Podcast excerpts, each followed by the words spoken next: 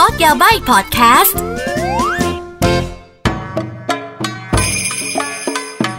みなさんこんにちはกลับมาพบกับอากิและก็พอดแคสต์コードやばいพอดแคสต์ที่จะมาถอดรหัสญี่ปุ่นกันกันกันกันนี่ก็เข้าสู่ episode ที่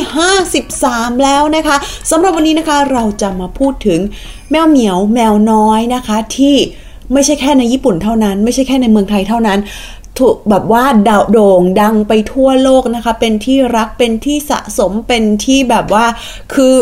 คือเป็นแมวยอดฮิตเลยแหละ ไม่ใช่ใครที่ไหน นั่นก็คือ Hello Kitty ของบริษัท Sanrio นั่นเองนะคะ เอาละวันนี้จะมาทำความรู้จักนะคะกับเจ้า Hello Kitty กันนะคะ รวมไปถึงนะคะ ที่มาที่ไปข่าวลือนู่นนี่นั่นนะคะ เอาละค่ะ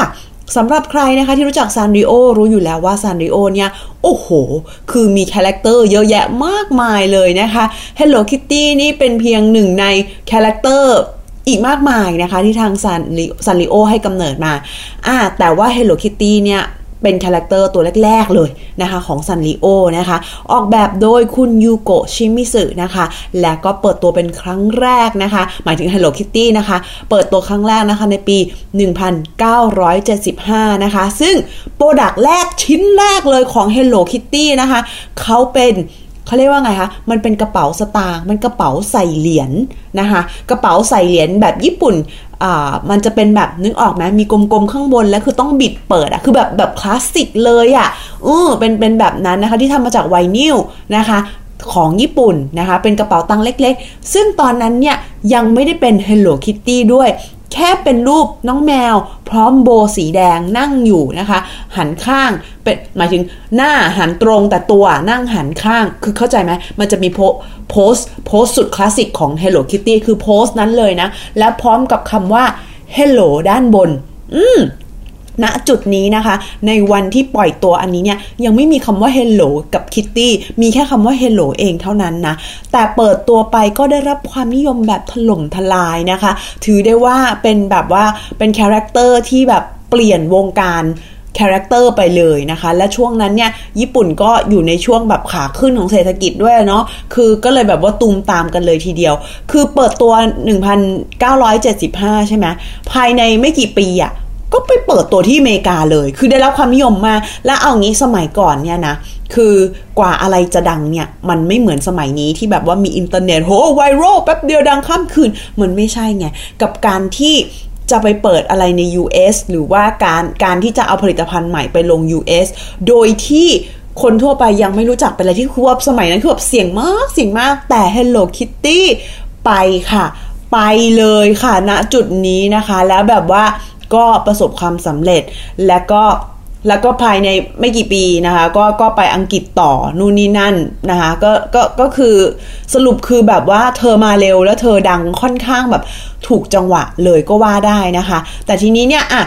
พอพอได้รับความนิยมนู่นนี่นั่นเนี่ย เอ๊ะฮลโหลอย่างเดียวมันก็ไม่ใช่นะ อะเขาก็เลยเริ่มเติมคำว่าคิตตี้ไปด้วยนะคะ จึงกลายมาเป็น Hello Kitty แบบที่เรารู้จักกันในทุกวันนี้นั่นเองค่ะ อ่า แต่ทีนี้เนี่ยมันก็จะมี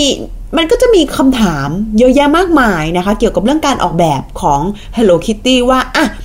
น้องแมวคนนี้น้องแมว น้องแมวคนนี้เนี่ยทำไมโอเคเขามีโบ อันนี้เข้าใจแต่ทำไมน้องแมวไม่มีปาก เป็นอะไรที่แบบถกเถียงกันมาแบบว่า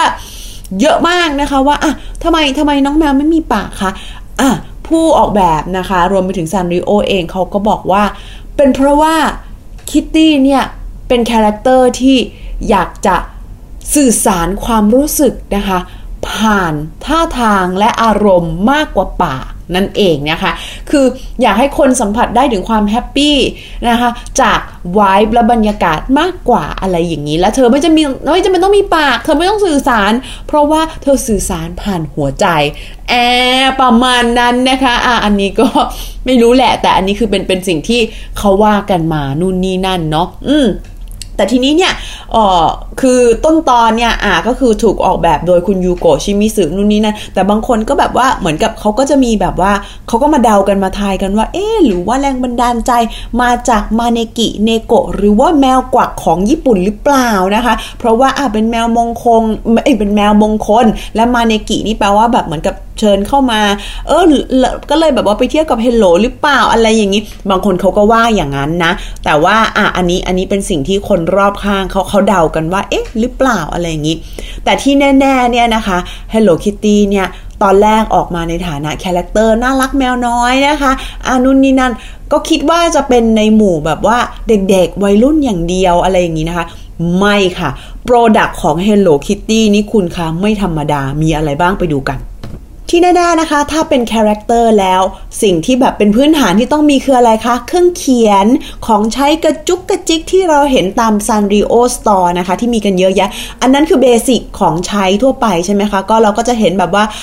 ใช้กันตั้งแต่เด็กประถมมต้นมปลายคือน่ารักอะไรอย่างงี้ใช่ไหมคะอะมันอาจจะเริ่มต้นแค่ตรงนั้นนะคะ แต่ทีนี้เนี่ยพอได้รับความนิยมนะคะ มานานอะเธอ คือคนที่ใช้อะใช้ตั้งแต่เด็กจนโต แล้วบางทีโตแล้วก็ยังอยากใช้ต่ออะไรเงี้ย ของมันก็เริ่มขยายแคตตากรีมากยิ่งขึ้นนะคะ แล้วตอนนี้เนี่ยคือผลิตภัณฑ์ Hello Kitty เนี่ยคือแบบว่าเธอมันหลายประเทศมาก 130 กว่าประเทศที่แบบว่าคุณสามารถซื้อ Official Product ได้อะอะมีอะไรบ้าง เครื่องเขียนของใช้กระจุกกระจิกมีแน่นอน ตอนนี้เขาไปถึง High End แล้วนะคะ คือคือเขาเขามี collab collab เยอะมาก อย่างเช่นนะคะะที่เขาแบบว่าเคยไป collab ที่แบบดูแพงแล้วดูแบบไอ้นี่มากที่สุดคืออะไรคะ EVA หรือว่า EVA Airways นะคะของไต้หวันนะคะ ที่เขาก็จะมีแบบว่าเครื่องบินลายคิตตี้ข้างในแบบว่า decorate เป็น Hello Kitty Jet เป็นแบบว่าธีม Hello Kitty หมดอะไรเงี้ย คือโห อันนี้เป็น Airbus รุ่น A330 นะะถึง 200 นะคะ อันนี้คือแบบว่าอู้ คือคือตอนแรกนึกว่ามันจะเป็นชั่วคราวอะไรเงี้ย มันกลายเป็นแบบว่าโปรเจกต์ที่ค่อนข้างแบบอยู่นานพอสมควรนะคะ แล้วก็ไม่ได้จบแค่เครื่องบินรุ่นนั้นนะคะ เขาบอกว่าเขาแบบว่า ไปถึงแบบ777ถึง 300 ERS ด้วยอะไรประมาณนี้นะคะ อะนั้นเครื่องบินใช่ไหมเครื่องบินไม่พอ Hello Kitty เนี่ย มีไปถึงอะไรคะวายก็มีกีตาร์ก็มีอันนี้นะเป็น Fender นะอืมเป็นกีตาร์ก็มีคือของแบบเนี้ยมันไม่ใช่เด็กๆละคือผู้ใหญ่ผู้ใหญ่ทั้งนั้นนะคะที่ชอบอะยังไม่จบเพียงเท่านั้นนะคะ เขายังเคยเป็นแบบว่าไป collab collab แบบว่าเออ เขาเรียกจูลี่ อะไรอย่างนี้ เครื่องสำอางก็มีคือรู้เลยว่าผู้ใหญ่อะคือคือผู้ใหญ่อะแล้วก็แบบว่าแล้วก็คือแบบว่าโตแล้วก็ยังคงรักคิตตี้อะไรอย่างงี้ใช่ไหมคะ อะ มีมีอะไรคะ มีจูเวลรี่เสร็จแล้วก็มีเสื้อผ้าเป็นแบรนด์ไป collab กับพูม่าอย่างนี้ไป collab กับแบรนด์อื่นอย่างนี้ คือคือมันมันมันกว้างมากนะคะ อะ อันนี้คือไป collab กับคนอื่น แต่ในฐานะ Hello Kitty เองมีอะไรคะ มีคาเฟ่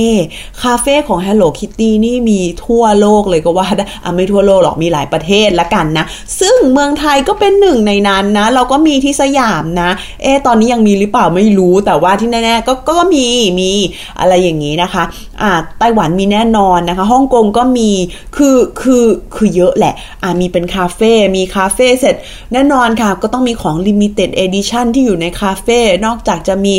อาหารที่ถูกคิวเรตมานู่นนี่นั่นแล้ว แล้ว establishment หรือว่าสถานที่ที่เป็นสัญญลักษณ์หลักเลยนะคะของไม่ใช่แค่ Hello Kitty ของ Sanrio โดยมี Hello Kitty เป็น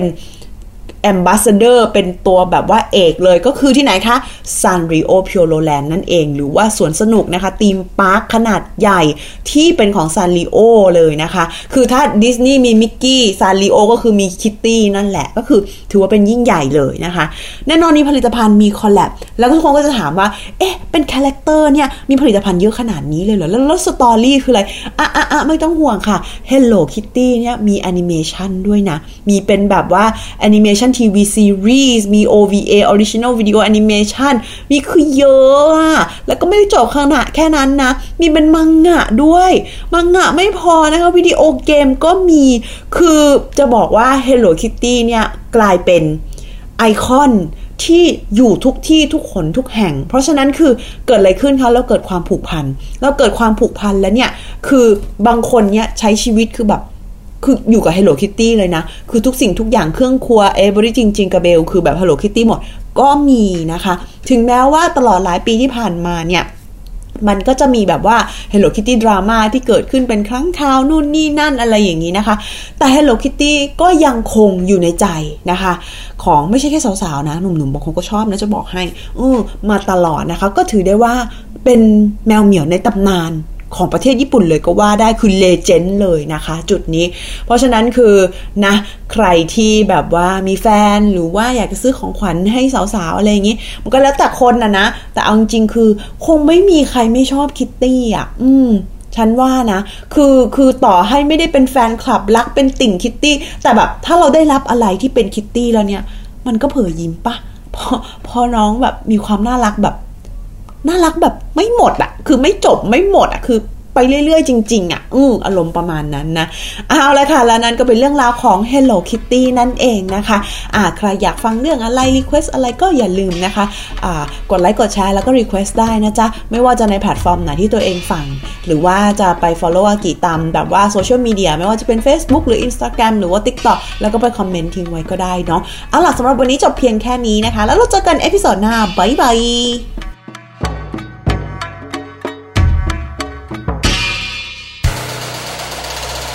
พอดแคสต์หูดีพอดแคสต์เรื่องที่คุณฟังแล้วต้องร้องว่าหู